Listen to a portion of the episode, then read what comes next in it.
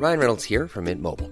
With the price of just about everything going up during inflation, we thought we'd bring our prices down. So to help us, we brought in a reverse auctioneer, which is apparently a thing.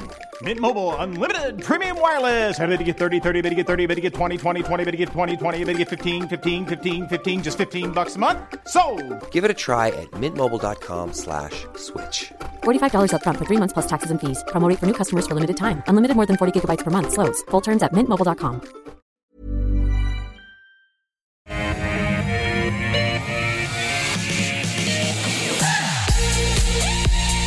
Hello, everyone. Uh, welcome back to Ausbiz Live from our Barangaroo studios. Great to have your company. I'm David Koch. This is The Call. 10 stocks picked by you. I put them to our expert panel. We whiz through it all in one hour. Let's get straight to the panel. David Lane from Ords in Brisbane. Uh, good afternoon to you, sir. How are you? Good afternoon.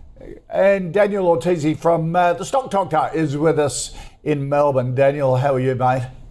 Yeah, very well, thanks, Kochie. Good to be here. Yeah, Daniel smiling is a Bombers fan, so it's all done well. Uh, David, what's your do you, what's your AF2, AFL team? Being up home, Brisbane Lions, Brisbane, of yeah. Course. Of course, they're Yeah. looking good in third place at the moment. Another good win on They're the doing weekend. well this year, yeah. So we're, we're all happy. We're a happy trio today. All our teams won.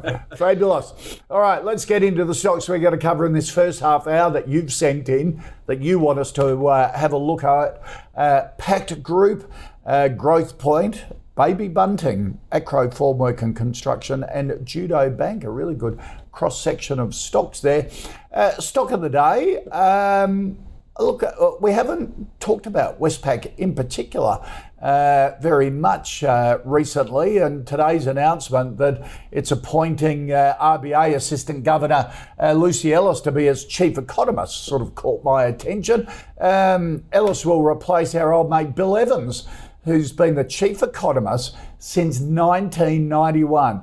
Yep, Bill Evans has been the chief economist at Westpac since the last recession and uh, will start the role on October 9. So, interesting appointment, David Lane. Uh, obviously, Luci Ellis uh, thinks she is not is not going to get the top job at the uh, at the Reserve Bank, so is moving for for bigger bucks uh, at Westpac, I should imagine beforehand. But um, what about Westpac as uh, one of our big four banks at the moment? What do you think of it?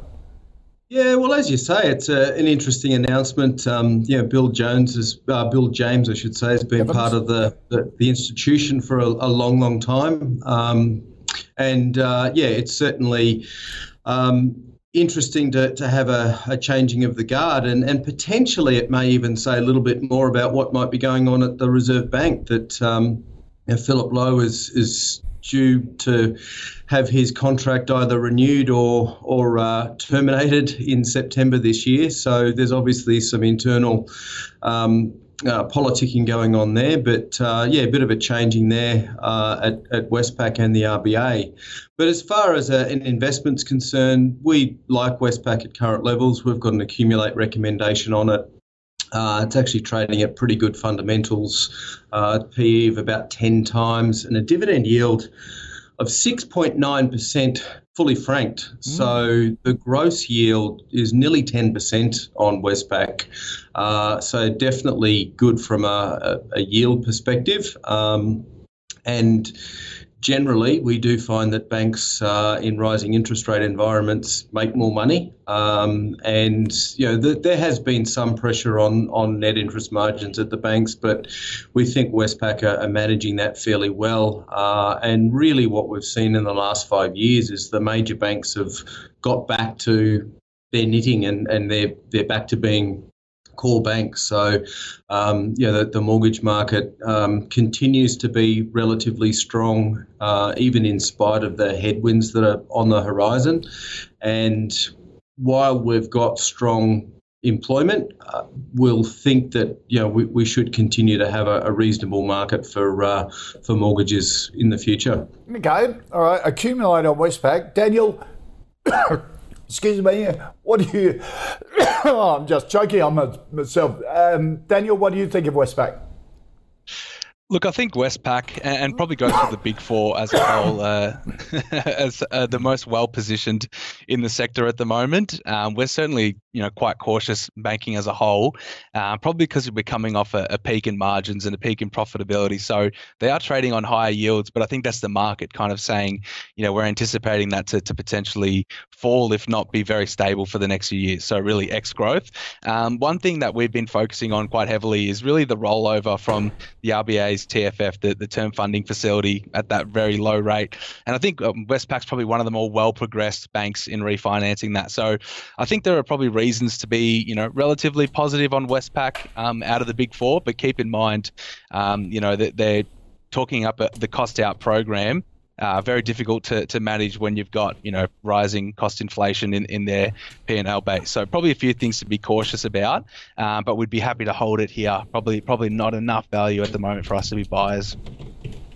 Yeah, Daniel, though, a, a lot of panelists here on the call, though, constantly say big four banks over the longer term just been terrible performers. Uh, yes, retail investors love them. Um, but return on shareholders' funds has just been disappointing.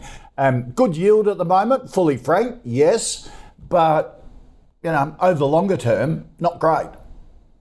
Well, I think there's probably similar sentiments to, to some of the major miners there, Kochie, in that if you actually look at the businesses over the last 20 years, you know, there's been multiple transformations. Obviously, the, the Royal Commission was a huge impact to their business model in terms of what aspects or what lines um, they were in. You know, obviously the kind of advice and the wealth packaging and, and everything of that sort is now really out of those companies and it's more focused on mortgage lending, mm. you know, pure play mortgage lenders. So I think that's that's got to be considered um, in that discussion because because the businesses have been disrupted over the long term.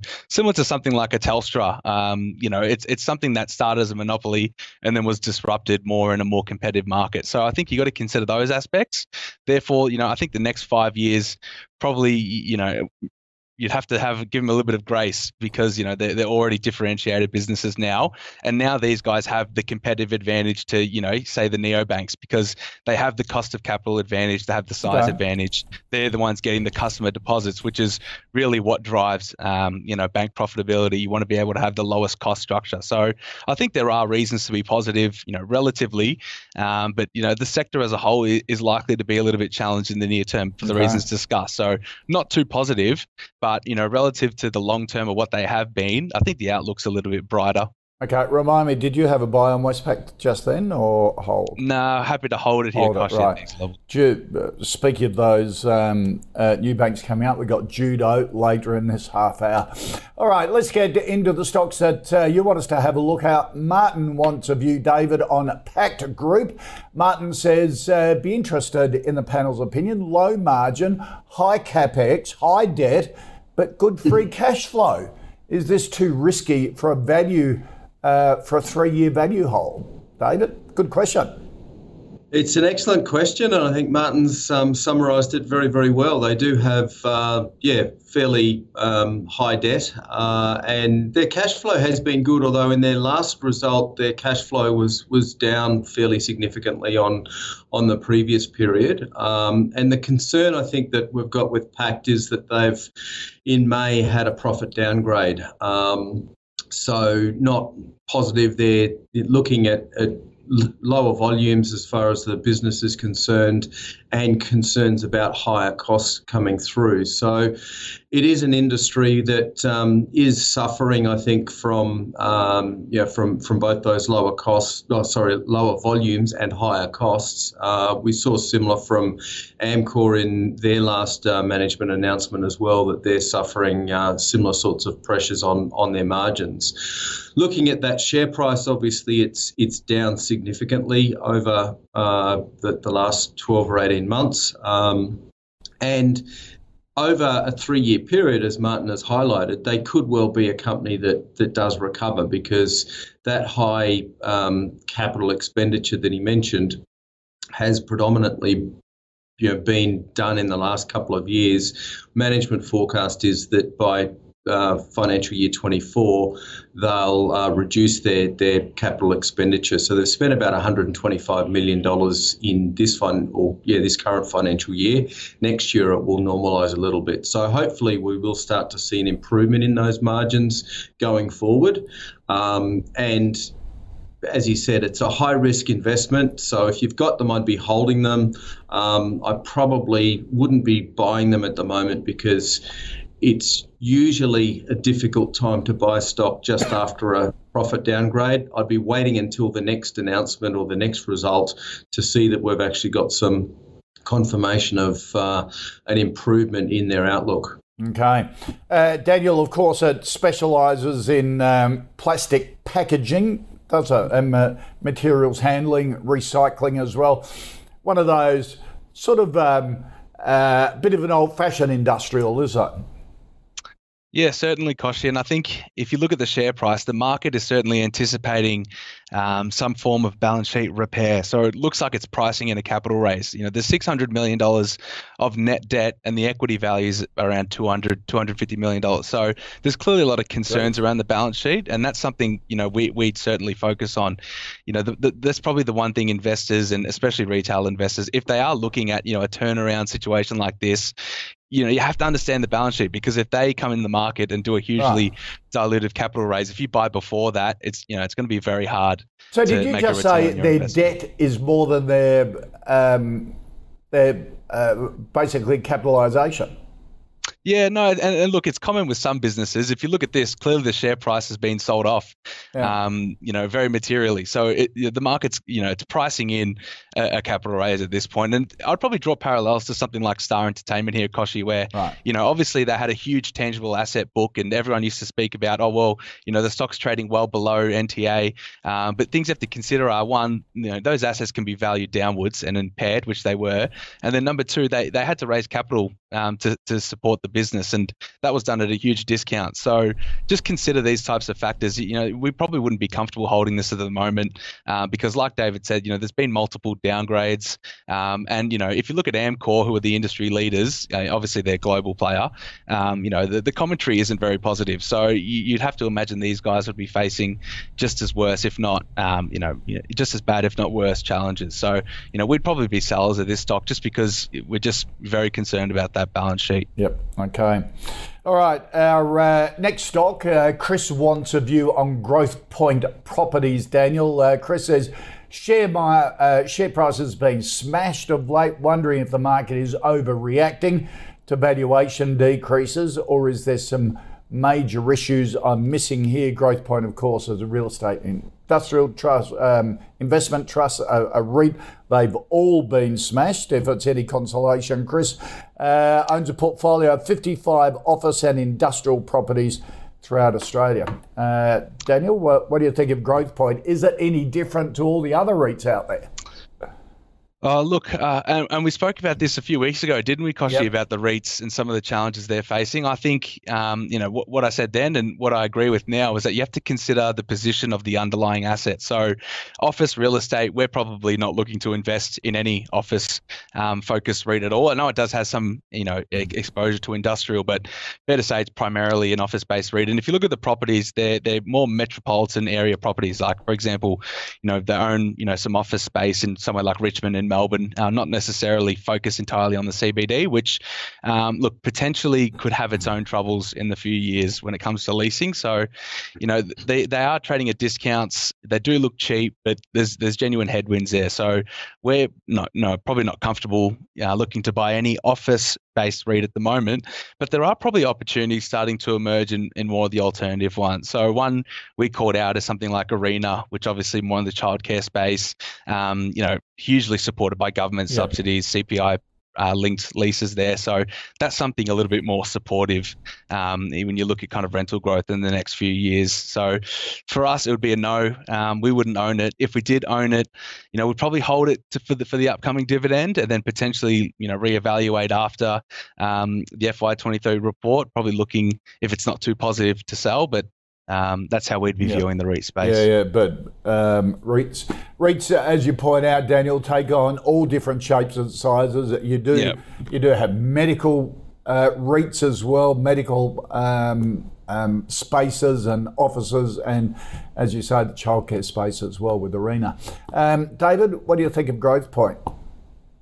Yeah, tend to uh, agree with a lot of what Daniel said, although we probably have a slightly more positive outlook on Growthpoint. Um, we've got an accumulate recommendation on it and actually have a fair value of $4.05. So their current share price is about 49% below Yes. that fair value. Um, and the analyst has, has recently reviewed that and, and kept with the or stuck with the, the fair value of four dollars and five. So the market is definitely anticipating that we're heading into a period of revaluation of properties. Um, but our view is that Growthpoint uh, at this point in time probably isn't going to have as, as severe uh, valuation downgrade as the market is anticipating. Um, and that's partly due to the fact that, as Daniel said, that they do have a lot of their properties outside of the CBD. Um, their average weight, uh, weighted average lease expiry is about 6.2 years, so they're reasonably long as far as their their leases are concerned, and most of their leases are actually CPI linked or have a, a fixed increase. So, um, somewhat um, you know, alleviated from the, the rising uh, interest rates.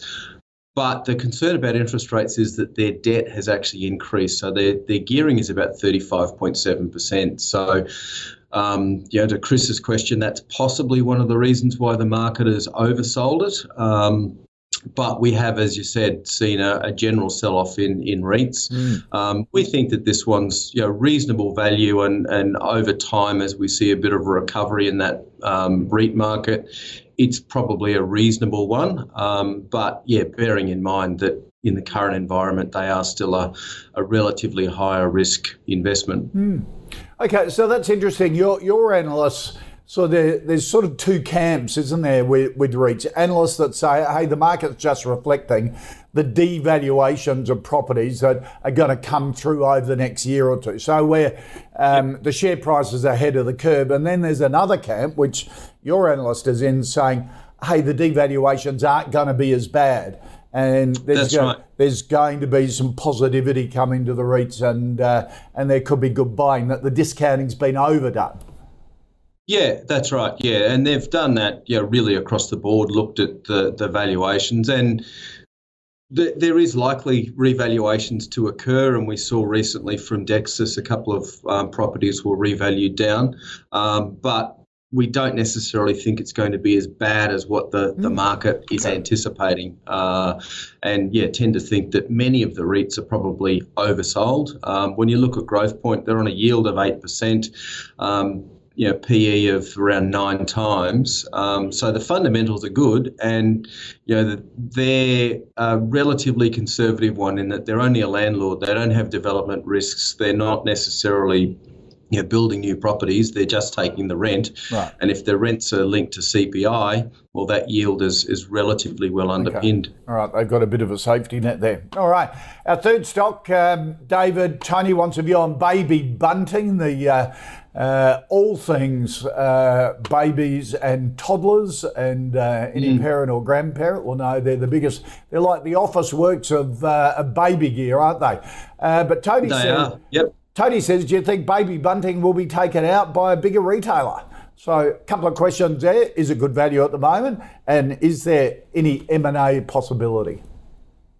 Yeah, well, it's certainly a, an interesting question and one that I hadn't necessarily thought of until uh, un, until the last day or so. Um, you know, it, it definitely has been a, a category killer, if you like, as far as um, you know that that um, that baby uh, market. And you know, if you like, it's it's similar to a Bunnings uh, and what they did to hardware. So, you know, you draw that long term um, outlook. There's the potential that the likes of a Wesfarmers or a Premier Investments might look at it, um, but I don't necessarily think there's compelling enough value in the stock at the moment to to warrant them looking at baby bunting. Um, you know, good business, but they've come out with a, a profit downgrade recently.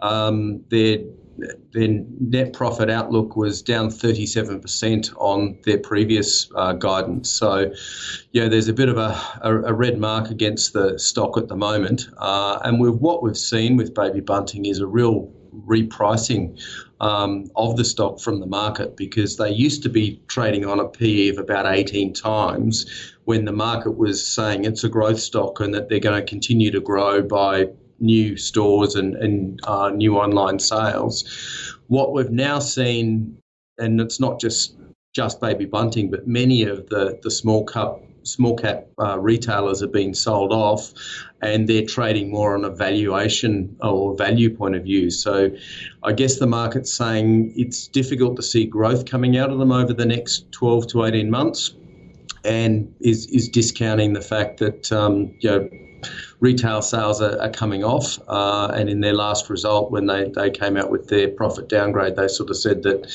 that sales are down, but also their costs are up fairly significantly. Right. So the margins are lower there. So um, yeah, we've got a hold recommendation on it. Um, I you know if you've got the stock, I think it's it's still a decent business, um, but I don't necessarily see that there's a catalyst to be buying at present. Mm.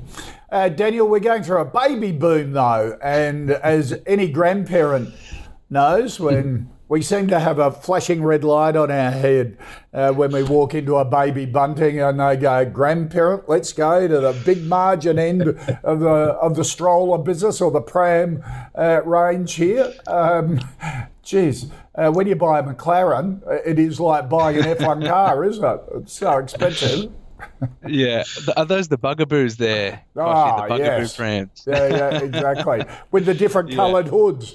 The mind boggles. Yeah, exactly. Wasn't like that in my day. no, no, exactly, and and I think historically, you know, they they have benefited from you know a lot of their competitors kind of falling by the wayside uh, in this segment of retail, and therefore, you know, they had they were a long term kind of beneficiary from that. Um, but I think there are a few things to consider with Baby Bunting. One of them is that because they're typically larger stores, like larger location based stores with a lot of inventory and a lot of staff on hand, um, you know, the, the fixed costs are pretty high, and the margins, net margins, are relatively low for a company like Baby Bunting. So very different story to something like Lovisa, and hence when you do have the downturn, um, profits can get absolutely walloped. Um, so it's not the first time we've seen a huge drawdown um, in performance and in the share price. Probably not the last, but there are a few things of concern recently. So obviously the CEO um, has announced he's stepping away from the business, long-time CEO, and typically when you have that, you know, the, the newcomer typically like, yeah. um, you know, we say on Ausbiz, you know, kind of lets all the skeletons out of the closet. So that's one thing we'd be afraid of at the upcoming report, whether it's impairments, whether it's write downs of stock, you know, whether it's just a, another profit downgrade. These are all things that you know relatively could be coming in the near future. And the second thing is, you know, you want you want to look at the cash flow. So first half cash flows, and I just got the numbers here. Um, you know, and, and this is the reason why we used to own this stock, but we, we sold it after the first half report. Um, cash flow from operations eight million, so relatively low. Um, they ended up paying out 12 million in dividends and then a further 11 million just in lease payments. So no. really, on an operational basis, they'll cash flow negative after deducting lease payments, and then had a pretty chunky dividend as well. So debt is starting to pile up on that balance sheet given that and the combination of the profit downgrade, you know, there, there could be some genuine areas for concern here. So, you know, that's why we sold the stock um, right. Uh, after the first half report. You know, if you held it now, uh, it's a very, you know, hard decision. You're yeah. likely waiting just to see what the report says yeah. um, at this point since so June's if you're already still, you'd, you'd hold it five year lows yeah, I'd just like to see what the report is. Uh, I guess yep. now if you're still holding it, but but back to the viewer's question, M and A in the retail space, you know, it's not very frequent because they don't really, you know, th- there's not too many barriers to entry in this space, uh, and there's not much to leverage up from their point of view. So they like to go into businesses where they can, you know, leverage up the assets, raise a lot of debt. You know, there's nothing, for example, Baby Bunting can do. They don't own the properties. You know, it's all lease based. Um, obviously, it's more fixed overheads like staff and right. um, and and lease costs as well. So the, the, that's why you typically don't see much M and A activity here. And if you look recently, like at a best and less, that was a nil premium takeover, effectively at a discount to what the what the share price was trading at. So, right. you know, M and A, you probably you probably don't even want that at the moment if you're a shareholder. Okay. All right. Great advice. All right. Let's uh, go to something a bit more traditional. Our full stock is Acrow Formwork and Construction. David's asks this. It's uh, as the name implies, it's in scaffolding, formwork, concrete structures, that sort of thing. Uh, David says, uh, rarely mentioned here on the call, it's enjoyed no less than eight consecutive profit upgrade announcements since October 2021. David says, don't think any other company has that record, which includes during and post COVID. Are they that good a business? ridiculously conservative in their outlook or just poor at budgeting? David, some uh, Daniel, some good questions there from David. Yeah, he, he seems like a pretty uh, scrutinous investor there. Yeah. Um, perhaps he perhaps he should try organise a call with management. Uh, a few good questions for them. Um, look, this is a business. It's it's a little bit too small for us. So liquidity requirements you know, deem that we can't own it. But it has been one we've had a look at, um, you know, uh, on a bit of a, a bit of a hands-off basis, and they have done a great job. So they do more specialized projects. So they tender for projects, uh, and then they kind of engineer and design, you know, the scaffolding and formwork um, for those projects. Um, so it, it is a little bit differentiated in that view. It's not like the traffic management, um, more coats type of you know hiring assets. It's it is more specialised, and you know due to the infrastructure spending um, boom, you know that's been going on in Australia in the last few years, these guys continue to win more work. You know clearly they, they've built up more of a reputation. They keep acquiring um, more add-on and smaller businesses as well, likely to to get more um, customers on board and and try you know exercise the synergies there. So they've done a really great job in the last few years, and I think you know from the profit upgrade um, aspect, a lot of their expenses and the capex is you know incurred up front. So they're pitching for these deals, then they'll invest um, in the materials, get everything built, and then they you know reap the rewards over the next few years in the contract term. So you know they're probably likely just seeing an increased drip to to the budget and, and to the forecast there. And because they're expending all the um, cash flows up front, it does come in at, at quite a high margin um, and a, and a quite a high ROE. So the numbers you know this year, last year, next year look really good. Um, so we, we wouldn't be opposed to a, a, spec buy here for a retail investor with a smaller parcel, um, mm. because you know th- those contracts are probably likely to last for another 12 months, and uh, I think they'll continue to do well. Oh, that's interesting, uh, David. Yeah, we think it's a great little business. Um, you know, as Daniel said, it's uh, it, it's in a bit of a, a, niche industry, but they've been able to grow through acquisition and a lot of uh, a lot of um, you know uh, mum and dad type businesses they've been able to bolt on uh, and also been able to win a lot of new contracts. So that's been providing a lot of um, you know contract or uh, a lot of earning certainty over the last couple of years. So our analyst has actually upgraded it, uh, his recommendation. Uh, we've got a buy recommendation on it. We previously had a target price of 98 cents and he's increased that to 108. So uh, definitely sees a lot of upside in the business, um, and we've actually got some reasonable earning certainty coming through from uh, strong free cash flow and and uh, strong contract wins. So yeah, we like the business. Uh, they've recently just made a, another acquisition uh, of the Ischebeck formwork panel system, which we think is is earnings accretive to it. So yeah, definitely have a, a buy recommendation on it. Okay. But as Daniel said, it is in the, the higher risk category because it is a fairly small business. Okay. All right. Our uh, viewer David, some good points there, and, uh, and the fellas like it.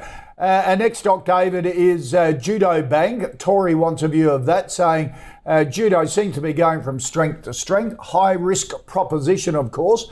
Would welcome the panel's expertise and guidance on this one. Of course, Judo Bank is one of the uh, the neo banks that have um, only listed in the last three or four years, but specialises in that small business space. David, does it? Yeah, that's right, and that's probably one of the reasons why it is high risk, um, because as we're heading into a, a period where you know possibly in a recession or heading towards a recession, the SME market is often where you tend to find a lot of the pain. Um, so, yes, Judo Bank has been going from strength to strength, and they've been doing very, very well, but they haven't yet operated in an environment with tough economic conditions. Um, so, I'd probably be cautious about going into uh, Judo Bank at the moment. Um, they're trading on a, a, PE of about 30 times, so they're not cheap compared to the other banks. But they are doing some some good things. They've recently uh, been investing in a new uh, software platform, which they say will reduce their costs uh, by about 50% as far as um, you know, their, their operating platform is concerned. So, you know, they're, they're improving their business and improving their margins, but I'd just be cautious about the current environment and heading into um, you know into an environment where there's the potential that that SME customers mm. have have problems. Um, you know, I'd rather be in one of the, the bigger players, um, either a Macquarie Bank or uh, you know similar sort of business that that has um, a wider spread and a bit more diversified in their exposure. Okay, all right, not for you on that, Daniel. What do you think of judo, regarded as being uh, well run, good executive team? Yeah, no, it, it's very difficult at the moment, um, especially for SME banking. And, and like I mentioned when we are talking about Westpac, you know, the smaller players are structurally disadvantaged because the cost of funding is higher. So yes, something like Judo, it's more focused on on business lending. So technically, the margins are greater in business lending um, than you know, obviously mortgage lending, but the funding cost is higher as well. So probably over time as things normalize and they roll off um, the RBA funding facility because a lot of their funding at the moment is from the TFF. So net interest margin looks really, really strong, but that will come down over time.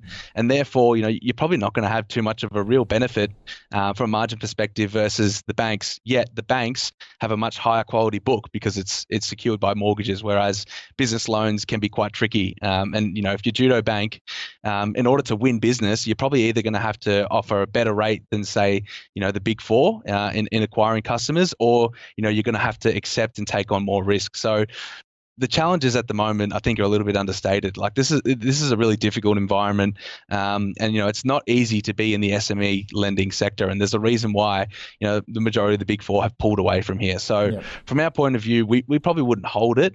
Um, you know, if, if I wanted to be exposed to here, I'd, I'd much rather sell this and buy NAB um, as my exposure to, to like the, the Australian kind of business banking um, and overall kind of right. economic exposure. Um, having said that, they could do really well. So keep it on the watch list and follow those metrics. Um, but you know, th- there is still, yeah. a, I think, a fair bit of downside if things don't play out for, for a company like and, Judo. And the thing is, the small business market needs financial institutions to back them, don't they? And as you say, the big four banks, uh, NAB's probably the biggest in the uh, small mm. business market. All the others have basically become home lenders, haven't they, and, and ignore small business. You're right, and and what that actually does is it, it almost insulates NAB's uh, position in the market because you know the reality is if you are a small business and you know you're, you're likely to go to whoever's going to give you either the best rate, the best yeah. opportunity to get financing, and a lot of the times, um, you know, it is more systematic lending these days. So it's not as focused on say having a relationship manager or, or a banking advisor with you and really working out, you know, what what are kind of the terms that we're able yeah. to lend to you. It's really more systematic and based on you know cash flows based on what assets the business yeah. holds and a lot of the time i think probably people don't realize this but business lending is secured by you know a director's home or something along those lines so there it, it is oftentimes you know secured lending uh, in itself so it's just really hard space oh, to yeah. compete Absolutely. and um, absolutely and with a lot of small businesses, uh, you mm. ask for a loan and they say, What's your Xero or MYOB yeah, passwords? Yeah. And they send their algorithm in. Don't want yeah. to talk to you, just go yes or no based on uh, going and looking at the numbers rather than understanding your business. Mm. Yeah. All right. That's why it's hard to compete there because you're pricing risk yeah. Um, systematically pricing risk. So it's very, very hard to compete. Yep. All right. Let's recap. The uh, the first five stock stocker of the day was Westpac. Um, a, uh, a buy from uh, from Ord Minnett, a hold from uh, from Daniel at the Stock Doctor. Pact a uh, a hold from David, a sell from Daniel. Uh, Growthpoint an accumulate from um, from David and Ords, a no from Daniel. Uh, all the REITs are being smashed at the moment. If you're if you're interested in a REIT that's a bit different, that's not in uh, commercial property or industrial or retail, um, he prefers Arena, which is in um, in childcare centres. Uh, Baby Bunting a hold from both uh, Acrow, speculative buy from both David and Daniel. Nice uh, little business, but it is on the small end, small cap and fairly illiquid and a no for judo from both. Uh, here at the call, we've been tracking our own high conviction fantasy fund as picked by the investment committee. You can see the, the July meeting on the platform at the moment, ausbiz.com. Uh, let's see what they, uh, at the July meeting, they took their profits on Boss Energy. Um, stayed in the uranium uh, sector though and uh, replaced it with Paladin. Uh, Kelsian is out. They've gone, um, brought Lovisa into the portfolio. Uh, the retailer share price has been smashed. They're making the investment committee an early play into the retail recovery. Um, and the portfolio is up around 2%. Uh, on a cumulative basis. Uh, let's take a look at the stocks in this half hour. We'll be having a look at the Australian Bond Exchange, which I don't think's ever come up on the call before. Uh, EML Payments, Newcrest Mining, and MMA Offshore. Um, David Lane, Australian Bond Exchange. Tori wants a view uh, on that. She says uh, come across a small company, interested in your views on it. Sounds like quite a unique proposition, business model, bringing institutional bond investment to the average person, although no doubt this has been tried many times in the past. um, what do you think of Australian Bond Exchange? Yeah, it's an interesting little business. I, to be honest, wasn't aware of it uh, before doing the, the research for this show. Um, but it's, yeah, it is an interesting one. Um, the bond market is significantly larger than the Australian Stock Exchange. I think it's about two or three times. Um, but historically, that's only institutional investors playing in that market. Um, we, for example, have a uh, a bond um, operating desk, um, but that's only available to our wholesale and sophisticated investors. So retail investors aren't able to right. to access that um, currently. Um, but Australian Bond Exchange is, is attempting to change that. Uh, so what they're doing is um, yeah, providing technology that will allow retail investors to invest in a range of different bonds. Um, there are a, few other companies around that have done that. Uh, while it is an interesting business, I would caution how small it is. Um, so their revenues have gone up very significantly, but their revenues are only $4 million in the ah. last 12 months. So very, very small. Um, if they are successful, certainly you know has has a massive market and, and has a, a big potential. And with rising interest rates, it's meant that um, bonds are becoming a little bit more interesting to, to most investors now. Um, but yeah, it would definitely be a, a speculative uh, investment if you have it, and probably a little bit too small for for me to be looking at it. But um, yeah, I'll, I'll, definitely keep an eye on it because it's mm. an interesting uh, you know, business proposition. Okay, Daniel. Yeah, uh, I'm glad David went first with this one because obviously, you know, in that more advisor market, he'd have a much better understanding of what you know a company like this could offer to the average client. Um, you know, I, I, think from looking at some of their announcements, um, it seems like they're offering kind of access to you know specific kind of bond capital raisings to a retail or, or to a to a um, non-sophisticated investor, which I'm not sure the functionality of that because there are a lot of you know regulations about um, what kind of access people can have to certain financial products. So, you know, I'm probably not too sure what's really going on behind the business. So, um, you know, that's one that I'd, I'd, definitely need to have a closer look at. But, you know, given the history since it listed and the metrics really haven't been too good, there's a reason why, you know, the share price has really underperformed. I'd say actually, you know, the average retail investor, they get access to bonds or to fixed income through either managers um, that you know their advisor might recommend, or through the ETFs. You know, it's very easy to get access to that type of stuff these days, and it gives you access to a diversified portfolio of fixed income security. So I'm not really sure what the relevance is of saying, uh, and I think, for example, you know, they talked about um, some fees they earned for for kind of a pass on of a Ford um, bond recently listed. Like, I'm not sure what the interest would be for an individual investor to say, I'm going to get my fixed income exposure through, you know, one corporate bond. They'd likely get that through a portfolio of securities yeah. managed by, you know, managed by a fund manager, bond fund manager. So, I'd be pretty skeptical on this. I don't think it's one that you could really, um, you know invest in at the moment, there's just too many factors going against it. Seems like you know a, a difficult business model, uh, and you know we, we probably wouldn't be interested in a stock like this at this time. All right, all right. Um, let's uh, kick off with you on the, this. Daniel Pete wants a view of Myer, the big department store chain, grew out of Melbourne with the Myer family. Um, has been decimated for years as department stores went on a slippery slope. But then in March this year, Myer share price got up to what a dollar fifteen. Um, so I did have a pulse.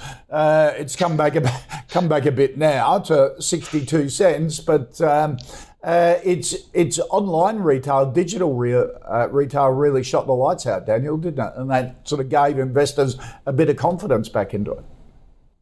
Yeah, so pre-COVID, it looked like this bending, uh, this bending, this business was trending for bankruptcy. Yep. Um, you know, they, they did have quite a big, uh, a large amount of net debt, and you know, if you follow kind of the accounting standards and the changes to to lease um, reporting, you know, a company like Myer they went from you know not showing any leases on the balance sheet to over you know I think one and a half billion dollars of lease liabilities on the balance sheet. So these guys you know have exposure to the biggest kind of properties, the biggest leases in the market, very long term. So that's a huge liability and a huge fixed overhead cost. Hence why you know they were really struggling pre-COVID. But you know that obviously shift to, to online spending and really return to, to customer spending gave them a huge boost. And keep in mind, this is a business that still does over a billion dollars in turnover. So, yes, it's mm. been struggling, but it has a huge revenue base and a huge customer base. So, obviously, you get a little bit of operating leverage there. You know, the profits absolutely soared. So, they've done an amazing job, um, but, you know, it's likely that that's coming to an end now. You know, spending is normalized um, over the last few months, and clearly, you know, everyone's talking about the cost of living pressures um, all the pressures involved in the retail sector. And that leverage works two ways it works on the upside and it works on the downside too. So I think there have been a few structural changes to the business in terms of, yes, it's built a much better online presence and people are kind of signed up to the Myer Rewards program mm. and things like that but it's still going to be extremely difficult. And this is one with with serious leverage um, to the sector. Which, if you're not positive on the sector, you know you, you definitely can't be holding Myer, and that's probably our view at the moment. Right. Okay. Uh, David, pro- probably the the best known retail brand in Australia, um, isn't it? And they have re-engineered the business. Daniel, are they getting out of their flagship uh, city store in uh, in Bourke Street as well? That they've been in forever. That's where they started. I think I think that lease um, is either coming to an end or it's being yeah. negotiated at the moment. And if you look at um, some of the news that happened with David Jones, how they got the the takeover offer from private equity, they wanted to cancel all their leases um, yeah. with with Scentre Group and, and, and the like. So that will be really interesting to see what happens yeah. there. But uh, there's still even if they you know exit that position, gosh, there's still a huge uh, kind of liability and um, and and something to consider for investors. David Lane, well, what does Ords think of Myer? Can the old girl get back up? Uh, we've got a hold on it. Um, we did have it accumulate, but recently downgraded it to a, a hold based on the, the recent price improvement. Um, you mentioned the Bourke Street site. They're actually in the process of closing their Brisbane uh, Brisbane CBD site. So uh, they've had the, the lease of it's actually called the Myer Centre here in, in Brisbane, but they're uh, exiting that lease I think at the end of this month. Um, so the store's currently in in close down mode, and uh, at this point in time they haven't re-signed a another lease in Brisbane CBD. So they are looking at those leases and, and changing the business around. Um, Peter King, the, the longtime uh, CEO, has announced that he's stepping down. Um, so they're, you know, without a, a, new CEO, they're in the process of, of looking for a new, um, a new CEO to take over. So, yeah, it's a business that, um, you know, it still keeps keeping on, even though mm-hmm. it's um, under a lot of pressure.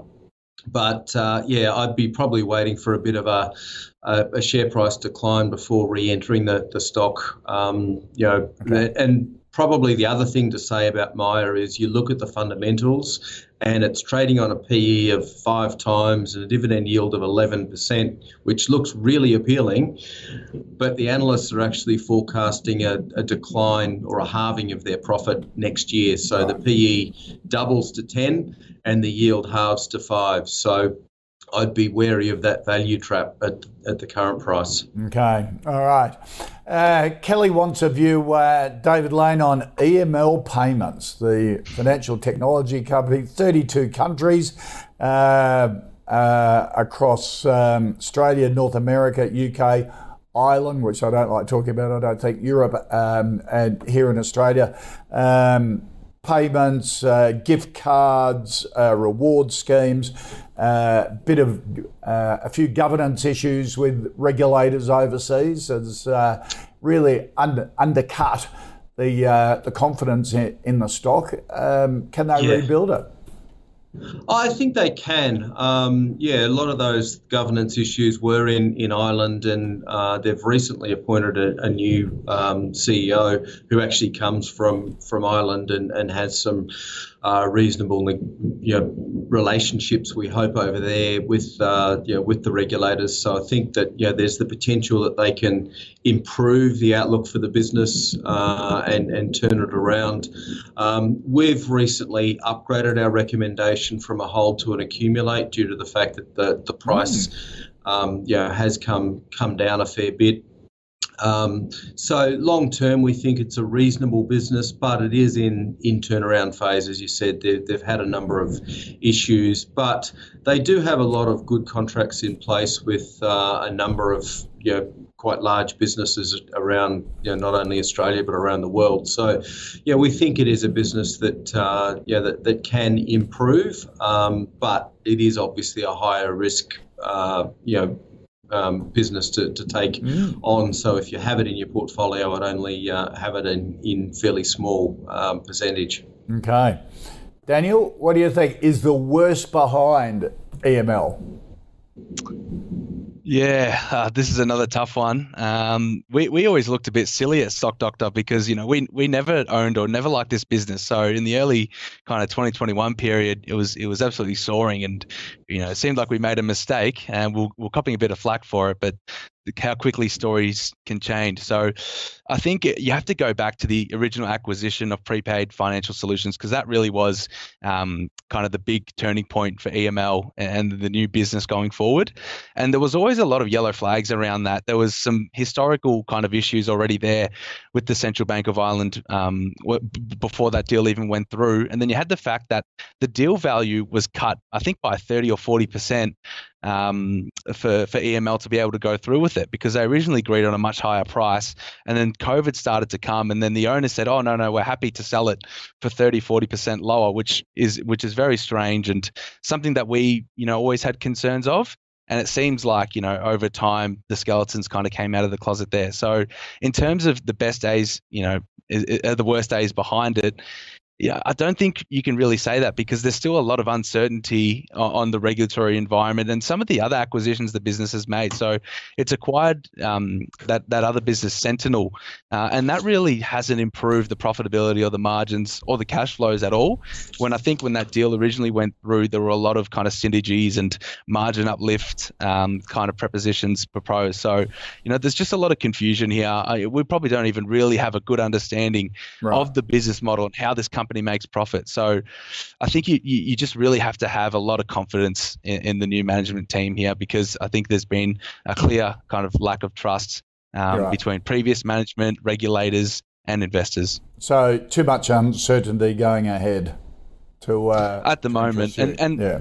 and it doesn't mean you can never invest in it. You know, Oh, no. Two years down the two years down the line, the story might change. Yep. But I think you need to wait for that clarity to come through, even if you're happy to pay a higher price um, for for that clarity, because you know the, the, risk is that you know things continue to happen yep. out of your control and open yeah. down thirty or forty percent. So uh, it's, it's a real possibility. It's got to be way behind you. Uh, Retail Food Group came up on the call last week and got a spec buy from uh, from both Bell and Mark Morland from uh, uh, from Teaminvest. Mark, Mark had been in it years and years ago, ten years ago, when it was seven, eight bucks. It's currently five cents.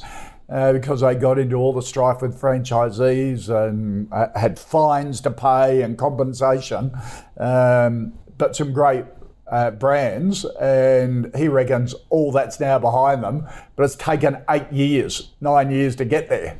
So very different. It's all in the timing, as you say. All right, let's uh, go on to our next stock. And uh, John David Lane wants a view on Newcrest Mining, one of our biggest gold producers. Yes, it is uh, one of the, the biggest and, and one of the lowest cost um, producers. Um, currently under takeover from Newmont. Um, so we've got an accumulate recommendation on it. Um, our our target price, if you like, is $33, which coincidentally is the same price that Newmont is is offered to buy the stock for. Um, so yeah, there is upside potential in the current share price. They're still trading at a at a reasonable discount to that takeover offer. Right. Um, so you reckon it will go through? Well, yeah, I think so, and the, I guess the market is telling you that it, it may well not, uh, and the potential that the uh, the Foreign Investment Review Board might knock it back from a, a competition point of view. Um, but regardless, we think that the business is a is a good quality business. Um, it's very well managed. It's got some great assets with 20 year mine life. So, yeah, there's obviously reasons that you might want to buy it. So there's there should be reasons why others would want to buy it as well. Um, but we also like a number of uh, companies in that uh, Australian gold sector. We think that you know, the, the weaker Aussie dollar and, and a reasonably strong gold price um, means that there's quite a lot of value in that sector. Right. Um. Yeah, probably the, the one that we like the most is uh, Silver Lake Resources. So right. I have a, uh, a buy recommendation on them and think there's probably further upside in Silver Lake than there is in, in Newcrest, but we still like Newcrest at, at current levels as well. Okay. Uh, Daniel, what do you think of Newcrest? Yeah, um, no, look, I'm, I'm, happy to cover a mining stock uh, for once, given given I cover the sector. I don't get too many on the call these days, Kochie. So, uh, and the one I do get, it's under takeover offer and about to go through. So, uh, I can't give too much of, I guess, of a, of a leaping okay, kind of call that, here. But then, if it does go through, you know, that's uh, 26 bucks to 33 in a short period of time. Uh, it seems to lay down misère, does it?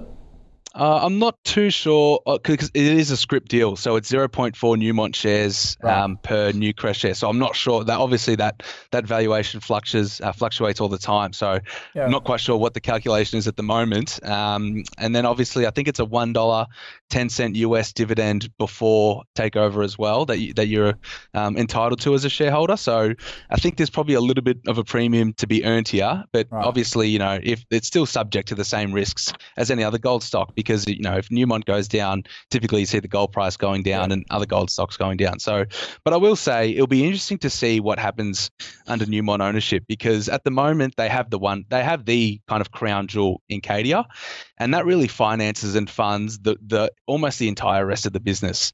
Um, you know, if you look at something like Lihir, they paid a lot of money for that, and it really has never generated a great return on capital. They've invested so much money in that asset, um, and you know it's still high cost. Yes, there's a huge resource there, and it looks good on on all of the kind of comparison tables when you look at the amount of gold um, they produce and they have in the ground. But at the end of the day, as a shareholder, you know you're interested in the margin, and margins across the rest of the portfolio just haven't been as good as they have at Cadia. So it'll be interesting to see what Newmont's plans are to do because you know they have stated that they're happy to continue um, current management's plans and reinvesting in these new projects, but you know they could very much just just focus on Cadia and run that for profitability and reinvest in some of the expansion plans there. So I like to see what happens um, when that's consumed, and I think Newmont will have a CDI listing on the ASX. I think that might be worth a look at. Um, but at the moment, I think bigger is not always better in the gold right. mining space, and there's a lot of interesting small companies out there. I think Capricorn is a company you should definitely have a look at if you're interested in the gold space. Yeah. Um, management team's done an excellent job there, and um, there's a lot of opportunity for consolidation in WA. Yeah, uh, Bellevue is another one that um, has come up a fair bit as well here on the call. Uh, analysts like it too. All right, Capricorn and Silver Lake, but uh, no Newcrest for you.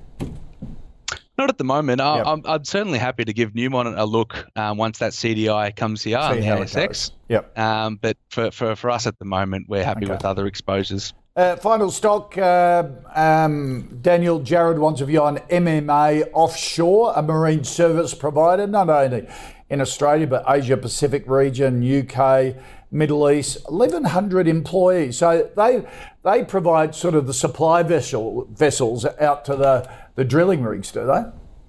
Yeah, they do a lot of maintenance work, and they also do kind of that, that deep sea diving where they repair um, and Ah, conduct right. maintenance on the Yep. wells uh, in the ocean as well. So they do obviously quite specialized work, and they are kind of dependent on what the oil markets and the energy markets are doing. And clearly, the last few years, you know, the, you've seen a huge increase in maintenance and and not only maintenance expenditure, but restarting um, certain wells that perhaps were unprofitable at a low oil price, but now they're you know being brought online. So the the work in hand and the pipeline and, and the utilization of their vessels has, has increased dramatically over the last few years.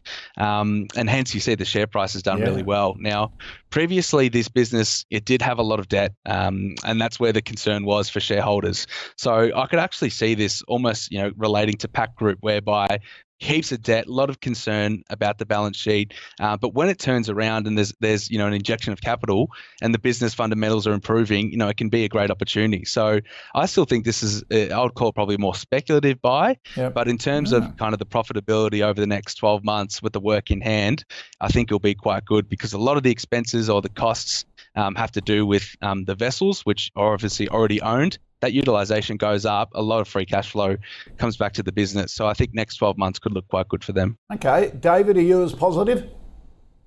Yeah, I am. It's uh, it's quite an interesting business that uh, obviously historically it's had the exposure to the oil and gas sector. Um, but what's interesting now is they're they're now uh, doing a lot of work in the renewable energy and, and wind farms, uh, offshore wind farms. So.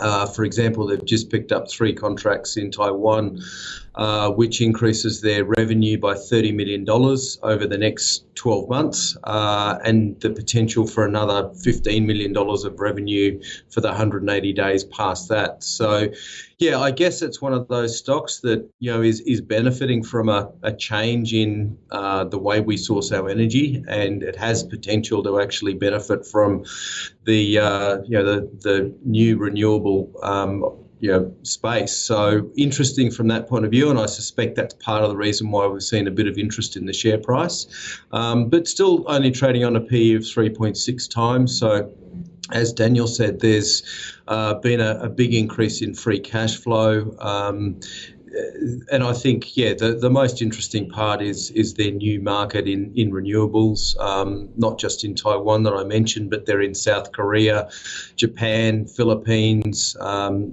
Australia, and New Zealand. And looking at the statistics, the the unfortunate or concerning thing about that is that the uh, the new projects for Australian wind farms are significantly lower than the likes of South Korea and Japan and, and Taiwan. That uh, know, we're still well below um, where the rest of the world is as far as um, yeah, that the offshore wind farms are concerned. But um, yeah, and an interesting business that I think, you know, as Daniel said, high risk, but I think uh, if you want some exposure to the that um, yeah renewable energy, this might be a way to do it. Okay, all right. So you've got a you do a spec buy as well.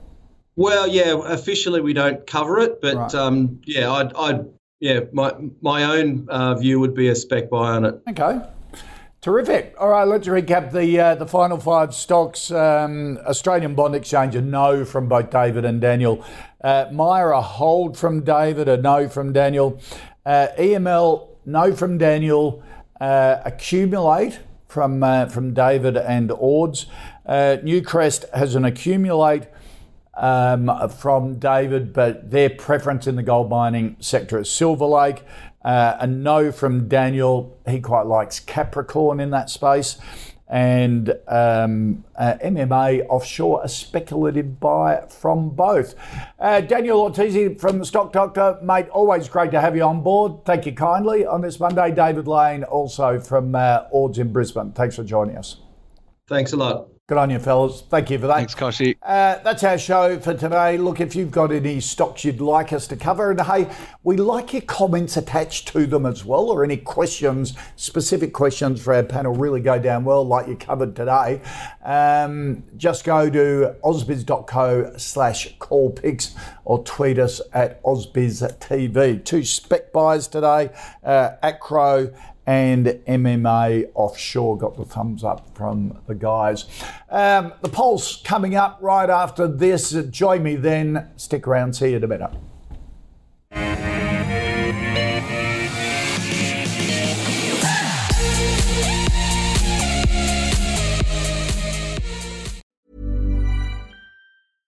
Imagine the softest sheets you've ever felt. Now imagine them getting even softer over time. That's what you'll feel with Boll and Branch's organic cotton sheets. In a recent customer survey, 96% replied that Boll and Branch sheets get softer with every wash. Start getting your best night's sleep in these sheets that get softer and softer for years to come. Try their sheets with a 30-night guarantee. Plus, get 15% off your first order at bollandbranch.com. Code BUTTERY. Exclusions apply. See site for details.